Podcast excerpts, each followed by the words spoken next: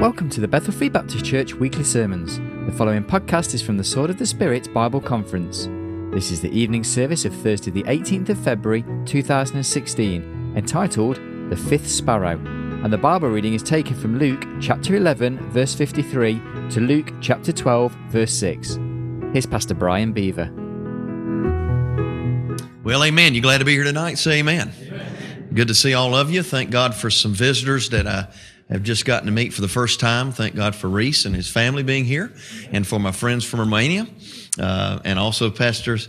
Uh, Tibby's dad's back with us. I had to be at the airport yesterday evening, but um, I'm thankful when other pastors are in the in the service. It helps the spirit of the meeting. It doesn't help the offering much, but it helps the spirit of the meeting. Amen. But anyway, amen. But anyway, uh, just thank God for all of you being here. I appreciate so much uh, you coming out on this. Um, uh, dreary. I know don't have many dreary nights in England, right? Uh, but uh, no, so I'm tongue in cheek. But uh, but I'm so thankful that you came out tonight, and I hope and pray that you came uh, with an open heart, uh, because what I want to speak to you about tonight is something that God God gave me. about a half a year ago, I was reading through Scripture. You ever read through something and you've read it a hundred times? But then all of a sudden, Peter, it's like it just jumps right off the page and hits you like a V8, you know. Should have had a V8, you know. And um, I don't know if that's an American thing, but anyway. Um, anyway, it, just, it just, it, it arrests your soul. In other words, it gets your attention. And, and I think when God speaks, we ought to listen. Amen. And so I want you to listen tonight to what Jesus has to say. Uh, Luke chapter number 11. I want you to look at Luke 11.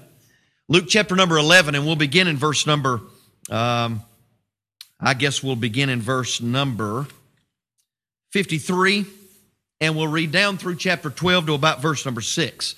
But uh, Luke chapter number 11 and verse number 53, I want you to look at what it says.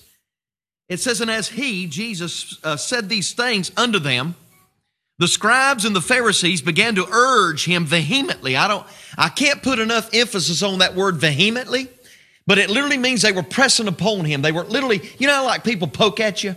That's what they were doing to our Savior. Okay?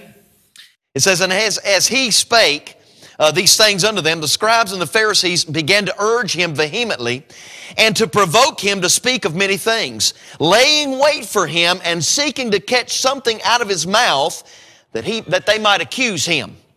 Now, let me explain what they're doing. They're trying to, they're trying to catch Jesus in some type of lie. They're trying to catch him in something that they can accuse him of. Can I say this tonight? Whatever Jesus Christ says, you can take it to the bank.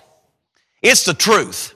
Jesus Christ even said in his high priestly prayer in the Garden of Gethsemane, he made this statement, guys. He said, Sanctify them by thy truth, thy word is truth. You can take what God says to the bank because it's the truth. Amen? God, by the way, Titus chapter 1 verse 2 says God who cannot lie. You may have a friend that tells you a fib. You may have a kid that tells you a lie. But our Heavenly Father will never lie to us. Amen? He's going to tell you the truth. But then you, you read in chapter 12, and by the way, these are not inspired. Chapter divisions, verse divisions are not inspired. So this is a letter, and it's from the account of a doctor who was following one of his disciples, Luke, the doctor, the physician, was following Christ, and he makes this statement. I want you to look at what he says in chapter 12, verse 1. And in the meantime, when there were gathered together an innumerable multitude of people, insomuch that they trod one upon another, he began to say unto them, unto his disciples, First of all, beware ye. I want you to listen up and beware of the leaven of the Pharisees and Sadducees. You know what he was talking about? He basically was saying this, preacher, he was saying, I want you to beware of the doctrine of the Pharisees and Sadducees. Beware of the doctrine. Listen, ladies and gentlemen, if anybody comes to you and tells you there's any other way to get to heaven other than Jesus Christ, you get as fast and as far away from it as you can. Amen? That is a major tenet of our faith that we, li- listen, we rest upon. Listen, your faith is built on nothing less than Jesus' blood and righteousness. Amen? Amen. On Christ, the solid rock I stand. All other ground is sinking sand. And so, ladies and gentlemen, tonight, you got to beware of the doctrine that's going around. A lot of people say, you know what, you got to have faith in yourself. You got to have faith in your faith. No, you better have faith in God. Amen? And so, ladies and gentlemen, tonight, you got to beware of the doctrine of the Pharisees and Sadducees. They had a, a, an insidious way of contorting religious and doing religious calisthenics, if you will, with what God was trying to say in His Word, in the Torah, if you will. They were applying things uh, improperly. And ladies and gentlemen, we see that with preachers on the TV, with uh, evangelists and, and with pastors that are all around this country and all around the globe that teach their people something that is erroneous and not lines up with the Word of God. I'm going to tell you what, you better thank God for your pastor. You better thank God for Pastor Larry, who preaches forth the Word of God without fear or favor of anybody that sits in this room. Amen? But I want you to look at what he says next. For there's nothing covered that shall not be revealed, neither hid that shall not be known. Can I say this tonight? It would be easier for you to hide a moving elephant with a postage stamp than to try to hide your sin from Almighty God. There's a lot of people that try to hide what they're doing from Almighty God. You know what Psalm 139 verse 1 says, guys? Oh God, thou hast searched me and known me. You've known my down sitting, my uprising. You've even known my thought afar off. If I make my bed in hell, thou art there. If I ascend into the heavens, thou art there. You can't get away from it, can you, Brother Carl? God Almighty knows where you live. He knows your cell phone number. He knows your zip code. He knows everything about you. So I don't know why we're sitting around trying to hide something from the God that knows everything. And so, ladies and gentlemen, what he's saying here is this there's nothing covered that shall not be revealed. By the way, my dear friend Dave Kisser, your dad, Nathan, taught me this. He said, You know, whatever you cover up, God will uncover. But whatever you uncover, God will cover with His grace and His blood. Amen? And so, by the way, folks, it's time for us to be honest and say, God, you know me. I'm not going to try to fake you. I'm not going to try to put on some varnish for you to act, but I'm going to be what I say I am. Amen? Look at verse 3. Therefore, whatsoever you have spoken in the darkness shall be heard in the light. By the way, folks, don't doubt in darkness what's being revealed to you in the light. Don't doubt in the darkness what's been revealed to you in the light. Make some decisions right now in your life that when you get in the darkest hour of your life, you won't have to try to make those decisions. You know what? My kids didn't have to get up on Sunday morning and go, Mom and Dad, are we going to church today? You'll know why? Because we made that decision a long time ago, Pastor, that we were going to be in God's house when God's time, when God's Word was going to be preached. Amen? Some of y'all say I, you speak too fast. I, I, literally, I can't contain what's inside of me sometimes. Just pray for me, okay? Just pray for me. Look at verse 3. And that which you have spoken in the ear in closet shall be proclaimed upon the housetops. Jesus even made this statement in Matthew 7. He said, Listen, when you pray in secret, your Father which seeth in secret shall reward you openly. Whatever you listen, whatever you brag about down here ain't going to be recorded in heaven. But what you keep silent here on earth will be one day broadcast in heaven. Amen? There's a recording angel in heaven, and if you want to get your glory down here for it, the God of heaven looks at the recording angel and says, Don't write that down. Amen? Look at verse 4. I say unto you, my friends, I'm glad that God calls us his friends. Amen. I'm glad I'm a friend of God.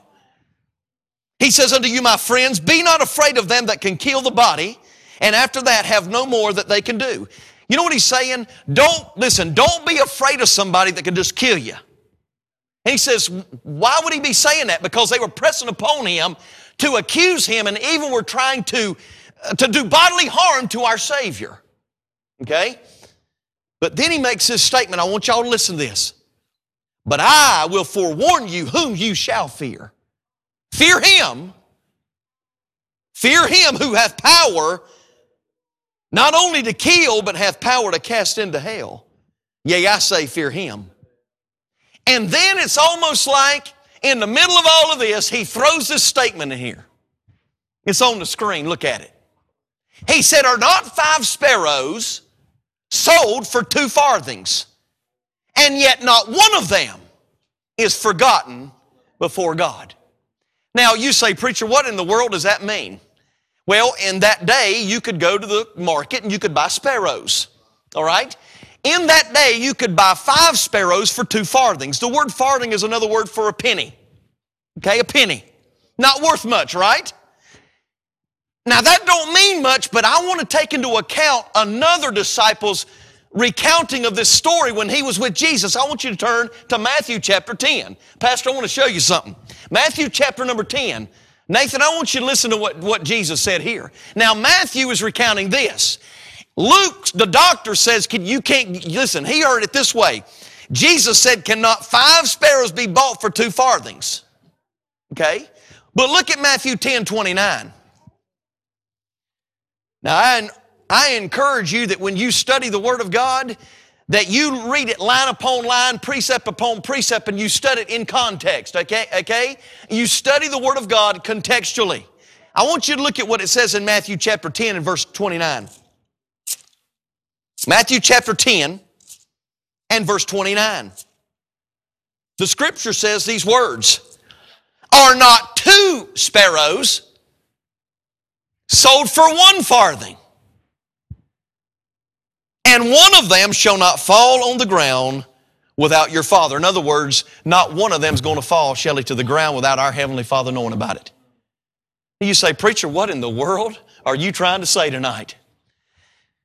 Now, I want y'all to think about this with me. I'm not a high mathematician, okay? By the way, I don't even like math. I don't even like to preach out of the book of Numbers, amen? I don't like math, okay? I'm just telling you. But I'm going to say this tonight, Carl. Jesus made this statement. Five sparrows can be sold for two farthings. But then Jesus said in Matthew 10 that two sparrows can be sold for one. Now let's do the math. If you can get two for one, that means you can get four for two. But for two farthings, it says you can buy five. You know what the, listen, practically speaking, you know what it's saying? When you bought two pennies worth of sparrows, you got a one thrown in for free. Huh? Now, I know I'm not a high mathematician, but you intelligent people can figure this out. Amen? When you bought two pennies worth of sparrows at the market, you got one freebie. Amen? You got a freebie. You say, Preacher, what's your point? I want to talk to you tonight about the fifth sparrow. The fifth sparrow. You say, Preacher, what do you mean? This is what I mean. You know, in that day, Peter, you could go to the market and you could buy five sparrows for two pennies. Now, I don't know about you, but you, you know, you can't buy a whole lot with a penny. But in that day, you could buy two sparrows or you could buy four or five for two. They weren't worth much. In other words, it's a, listen, it's the law of supply and demand. There's not a whole lot of demand, is there, Reese, for sparrows? We don't go out on Thanksgiving into the market and buy 20 sparrows to feed for Thanksgiving supper, do we? There's not a big demand for sparrows. They're not worth much. But yet the scripture says that not one of them, not one of them, Pastor, is going to fall to the ground without my Heavenly Father knowing about it. And by the way, let me remind you what Jesus said. He said, Behold, in Matthew 6, listen to this. He said, Behold the fowls of the air. For they sow not, neither do the reaper gather into barns, yet your heavenly Father feedeth them. Are you not much better than them? Can I tell you something, folks? Have you, let me just go ahead and just cut to the chase. Have you ever felt like a fifth sparrow? You ever felt like you weren't worth much?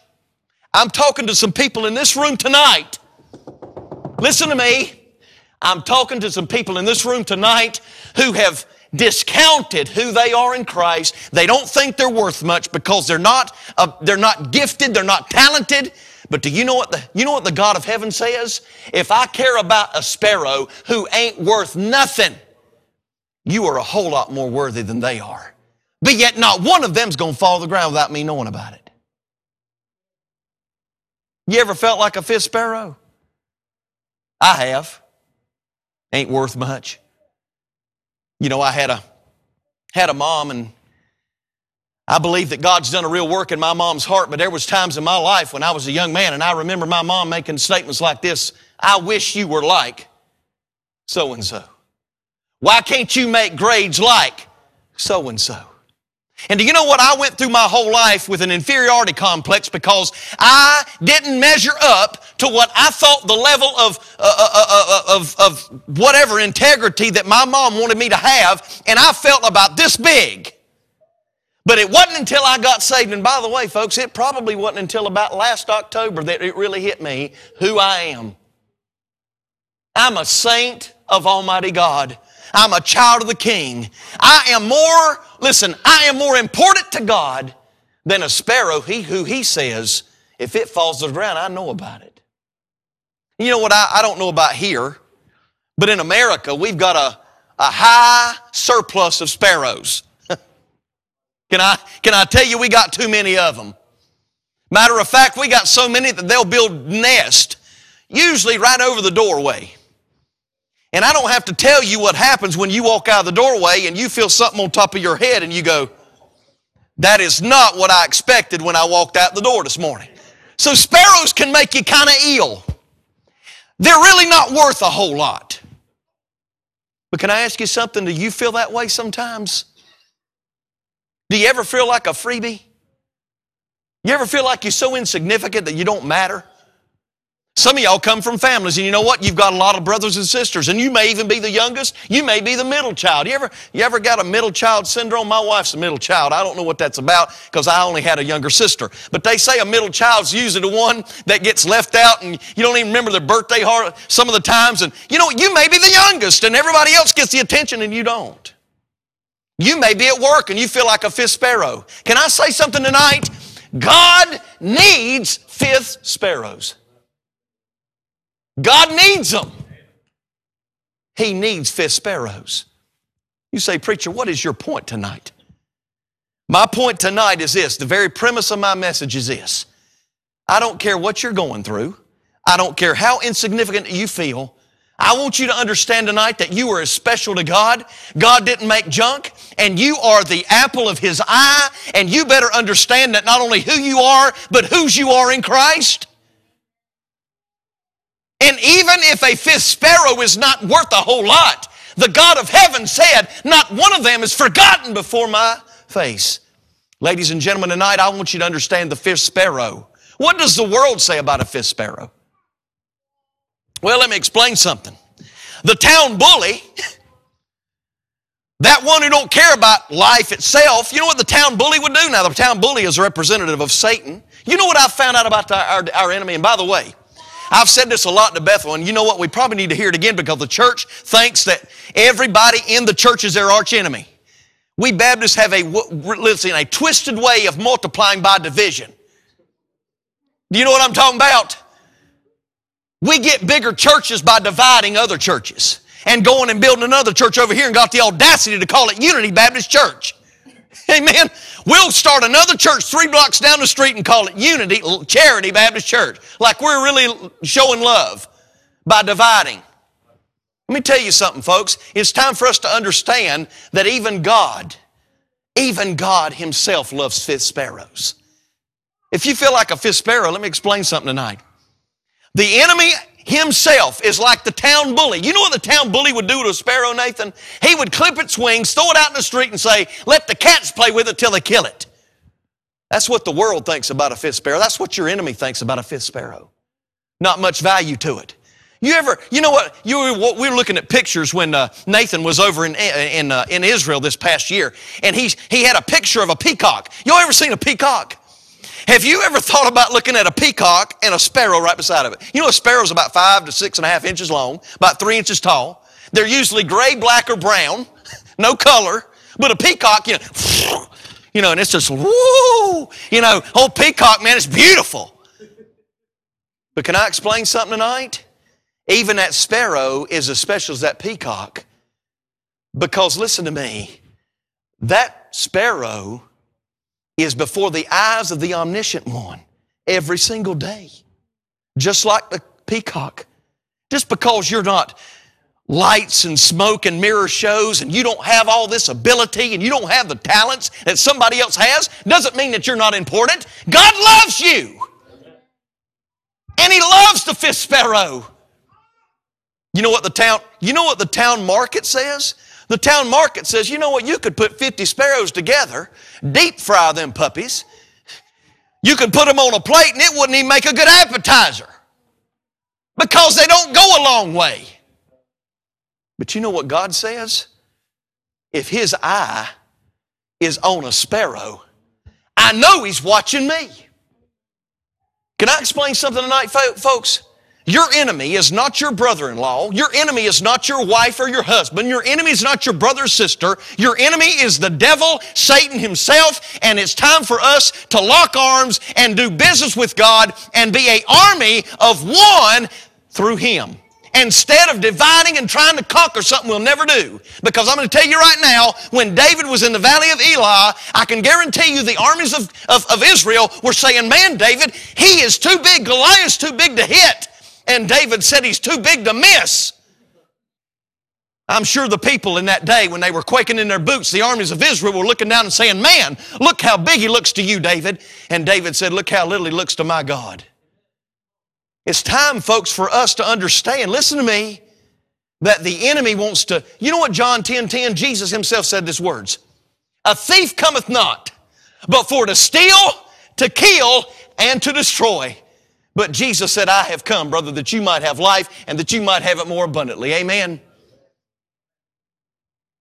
Why is it that we've got so many people that are miserable? Nathan made this statement. Why is it we see so many people that are sad? Why is it that we, listen, we can get excited about going to a pitch and watching a soccer game or a football game? Why is it that we can go to Cirque du Soleil and watch all those things and, and get entertained and be excited, but we come in the house of God and it looks like we're going to the morgue? Like they need to come through here and find out who's really dead so they can bury them. I present you, brethren, I beseech you, brethren, by the mercies of God, that you present your bodies a living sacrifice. I'm tired of preaching to dead people. Amen. I'm tired of preaching to dead. I'm tired of going into places and preaching where it's it's so stiff and so hard, and there's like a wall up. You know what? I'm, I'm glad you can go somewhere where there's liberty and where there's freedom to listen, to unfold the Word of God and give it to God's people, and they at least have a smile on their face. Amen? Can at least smile about it. Hey, praise God. But what about what about what about the what about the fifth sparrow? You know what the enemy says? Enemy says it ain't worth a ain't worth a nickel ain't worth a pence. Nothing. Maybe you're there that, maybe you're right there tonight. Maybe you don't feel like you're worth much to God.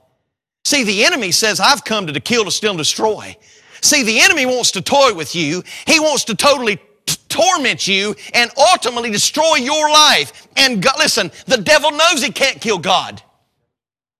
So what he'll do is he'll, listen, he'll try to kill the next best thing, and that is you as the very image of Almighty God.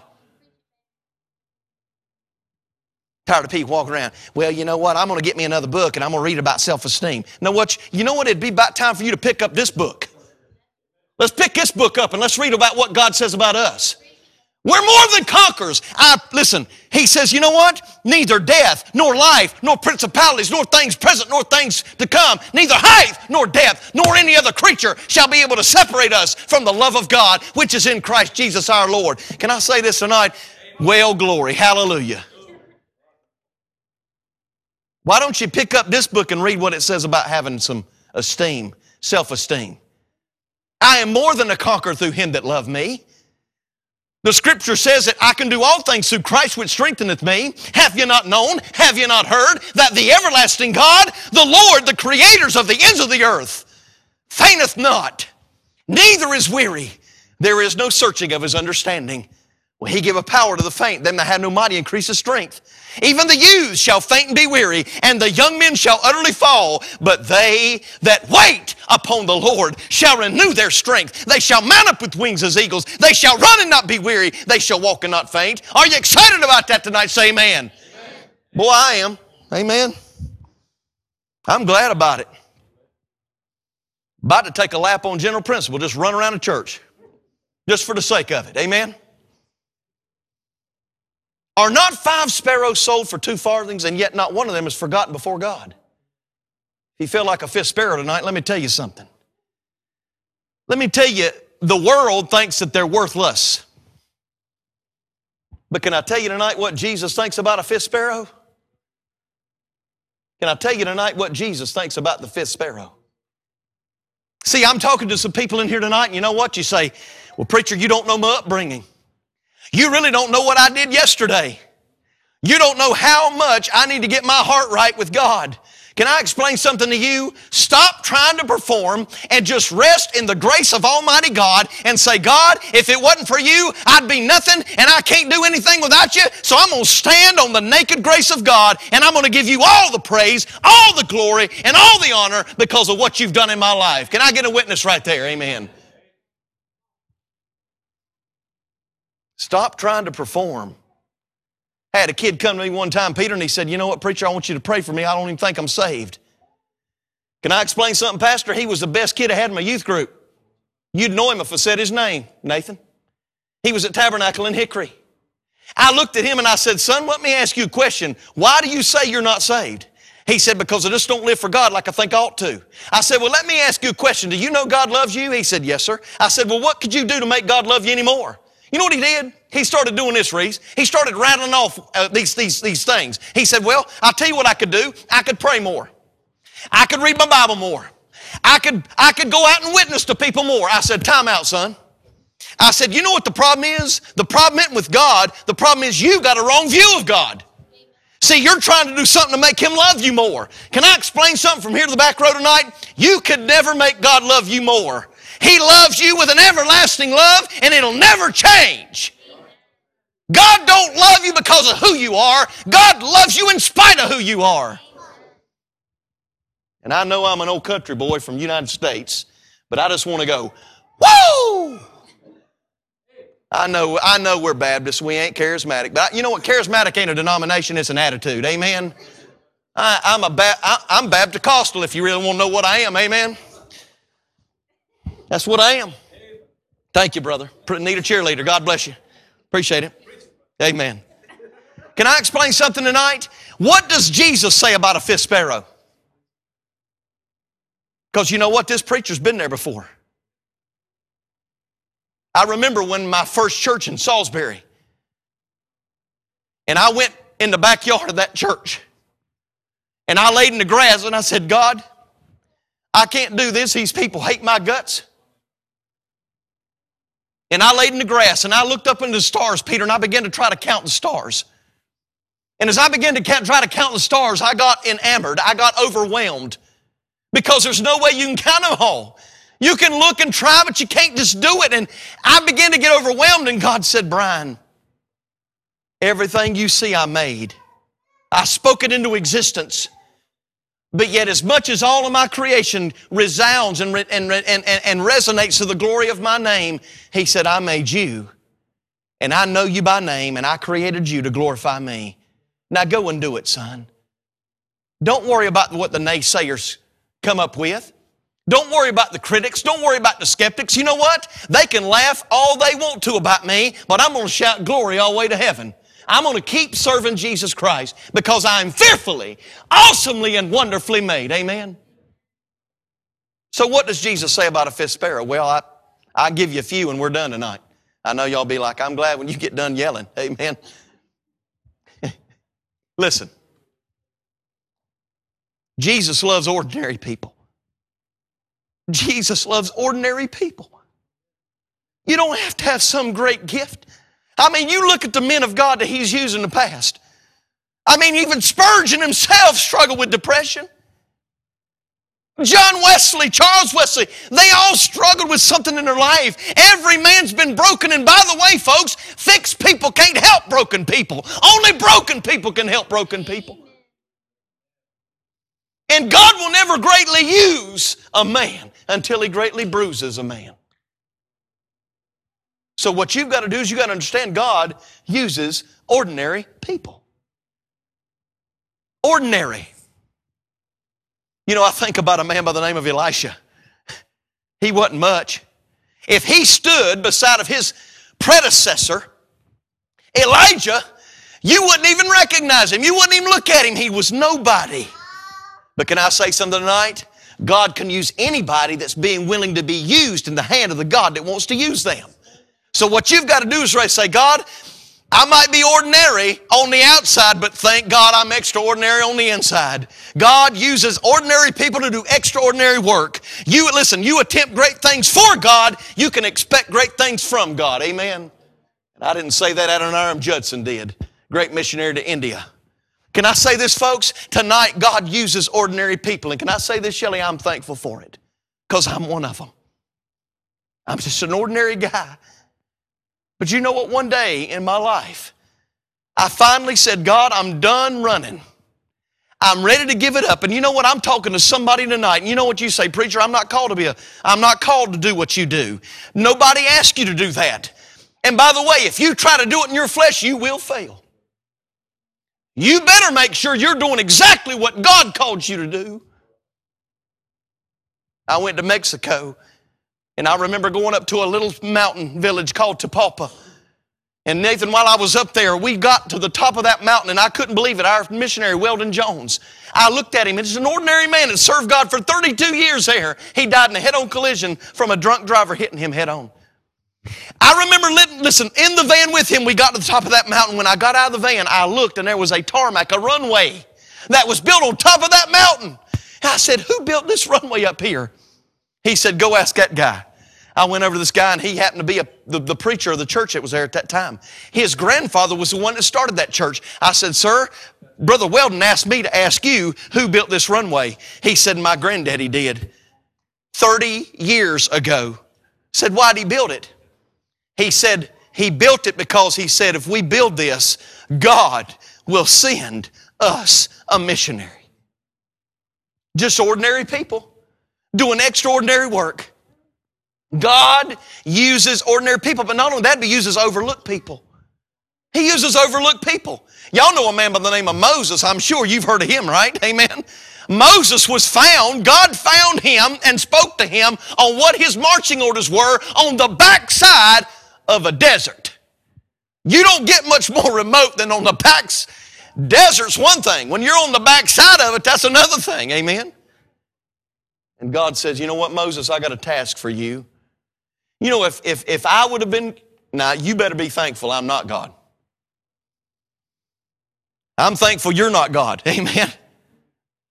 But you know what? If I were, I would never, listen, you know what I'd want to do? If I was going to choose a leader, Pastor, to release my people from captivity, I'd, I'd, I'd, definitely pick somebody that was young, somebody that was very, very oracly gifted, that could speak well, had a lot of ability to lead people.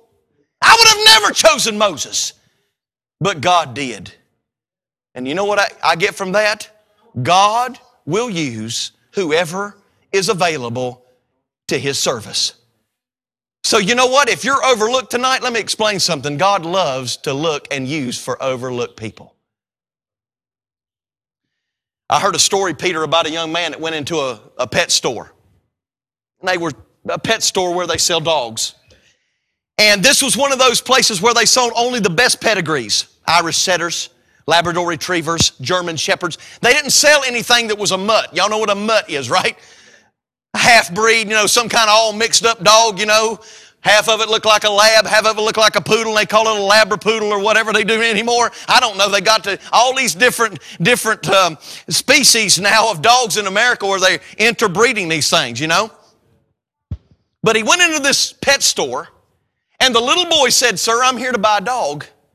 And the, the gentleman looked at the young man. He said, "Had to be about 12. He said, Son, wait a minute. You don't understand. All we sell here is the best breed of dogs. We have nothing here less than 800 American dollars. Some of them even go up to 15 to $2,000 for one dog. And he says, But I want to buy a dog. He said, Well, let me ask you a question. How much you got?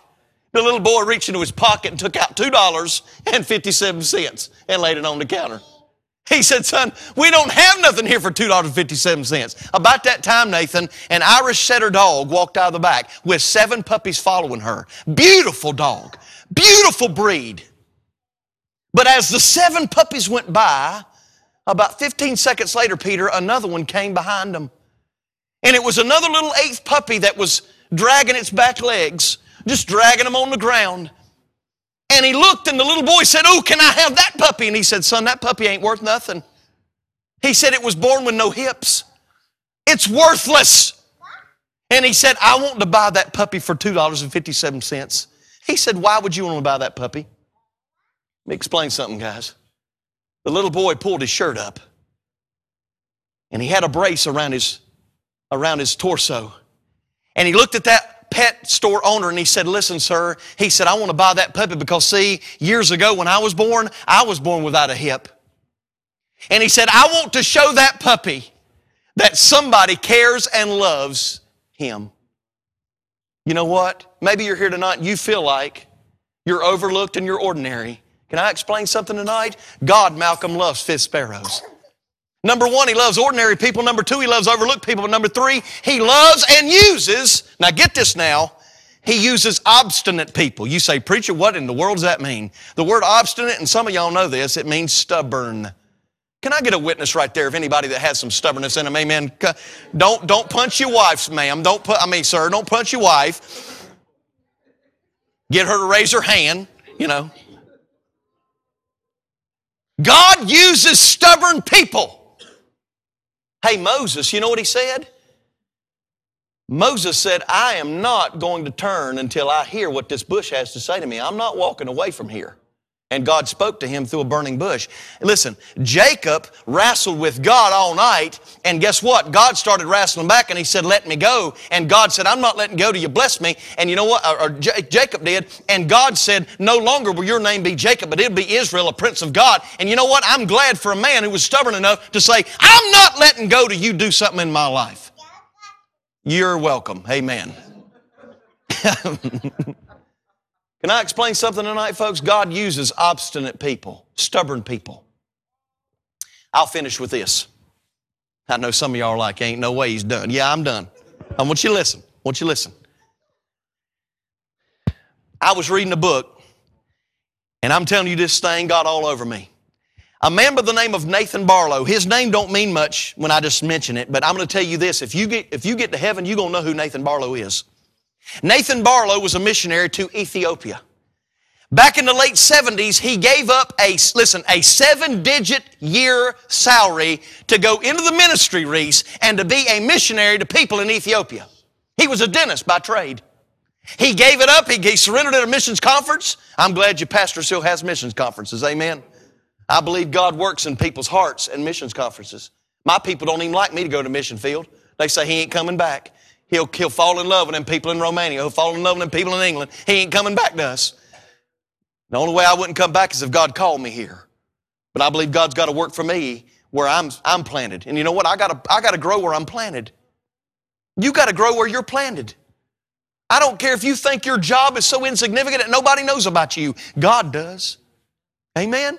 God knows where you're at. This man, Nathan Barlow, you know what? He was on the field, and by the way, he ministered to people in Ethiopia had mossy foot disease. The, the, it's literally a disease that affects people who work around volcanic ash. It's almost like leprosy. As he's working in that field, and I guess he'd been there about seven, eight years and not come home, that he started to develop an abscess tooth. That's kind of ironic that a dentist would have a tooth problem. And the dentist, uh, this man, Nathan Barlow, said, I've got to go back to the States to get this taken care of. He got on a plane, rode all the way over to the United States of America from Ethiopia, went and sat in the dentist chair, and when he looked at the dentist, this is what he said. Pastor, he said these words. He said, Sir, I want you, because the dentist said, You've got an abscess, we got to take it out, we got to fix it. And he said, Well, while you're doing that, he said, I want you to pull every tooth I got. Yeah. Been out, been out in the sun too long, right? I mean, this guy said, I want you to pull every tooth I got. The dentist looked at him and said, But you've only got one abscess. He said, No, pull every tooth I got. The dentist said, Why? He said these words. He said, Because you're looking at a man who never wants to come back to the United States for an abscess tooth and be away from my people. I want you to pull every tooth I got and put dentures in my mouth because I don't want to ever be away from my people again. That's somebody that's got some spiritual stubbornness. You know what they did? Much like what they did to David Livingstone. Some of y'all know him if you ever go to Westminster Abbey. His tomb is right there, but guess where his heart's at? It's back in Malawi, Africa. When they, when that man died on the field, you know what they did, brother? They cut Nathan Barlow's heart out and implanted it under a tree where their little church was at. And they said, this is where his heart will stay because it was here with his people. And we'll send his body back to Iowa, to Iowa and be buried there. But his heart was here with his people. Let me ask you a question tonight. Are you willing to be used even if you're a fifth sparrow?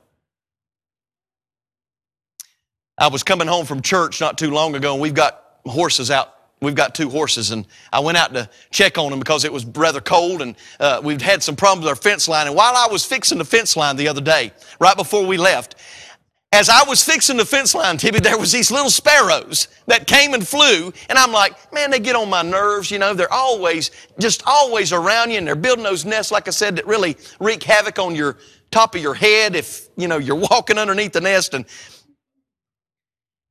but while I was there taking care of that fence line, those little sparrows started to sing. You know, I often wondered, why would God even create a sparrow? It has no use, but it does have a song. Man, that thing got all over me, and I said, you know what? If God loves that sparrow enough to give him a song, then Jane, I know he loves me. I know he does. And it gave me hope because I know that if his eye is on a sparrow, I know He watches me. Why should I feel discouraged? Why should the shadows come? Why should my heart feel lonely, longing for heaven and home? When Jesus is my portion, my constant friend is He. His eye is on the sparrow, and I know He watches me. If you don't know it, maybe you do, but you know what the chorus says? I sing because I'm happy. I sing because I'm free. His eye is on the sparrow. And I know He watches me. Every head bowed and every eye closed. Tonight I want to ask you a question, Judgment Day honest. You're in this room, and you know what? There's some people in this room, and I believe that I believe the Holy Spirit of God used His Word tonight to speak expressly to your heart about being a fifth sparrow because you don't feel like you're worth much of nothing. Can I tell you tonight that Jesus loves to use fifth sparrows? He loves ordinary people. He loves to use overlooked people. You want to know why? Because when it's time to give the praise and the glory, we won't get it, but He will. And He loves to use spiritually stubborn people, obstinate people. I wonder tonight if you'd say, Preacher, God has spoke to my heart, and I just want you to pray that I will allow God to use this fifth sparrow. And I won't, listen, I will not question anymore my worth to Almighty God because I know I'm special and I know He loves me just the way I am and tonight God's spoken to you and you just want me to pray for you. Is there anybody like that? Just stick it up and then put it back down. God bless you. Hands all over. God bless you back there, ma'am. Anybody else? God bless you and you, sir. You, sir. God bless you. Thank you. Once you put it up, you can put it down. The invitation is going to be simple. God loves you just like you are. And He says, I want you to come like that. I don't want you to come after the fact that you've tried to clean your life up. Come and let me do a work in your heart just as I am without one plea. But that thy blood was shed for me, and that thou bidst me come to thee, O Lamb of God, I come. I come. Can we do this tonight before Pastor Larry comes? Could we just stand to our feet right now? Stand to our feet right now. Heads are bowed and eyes are closed. Nobody looking around. Standing to our feet right now. Maybe you need to come tonight and just get, get alone and do some business with God. Maybe you want to do it right where you're standing. That's fine. But you know what I believe? I believe that there was, this was inserted in the holy pages of Scripture for us to understand that God cares and loves us. Father, I've done my best to rightly divide the Word of God. I pray tonight that you would do a work in hearts. Do only that which you can do, and that's heart work. And I'm going to love you and I'm going to thank you for what you do in our hearts and in our lives. Thank you, Lord, that you love and use a fifth sparrow. We're not worth much, but God, we're the best you got left. So, God, I pray that you'd help us to stand aside and watch you do a work through your church and in individual lives. And we're going to love you and thank you for what you do. In Jesus' name, amen.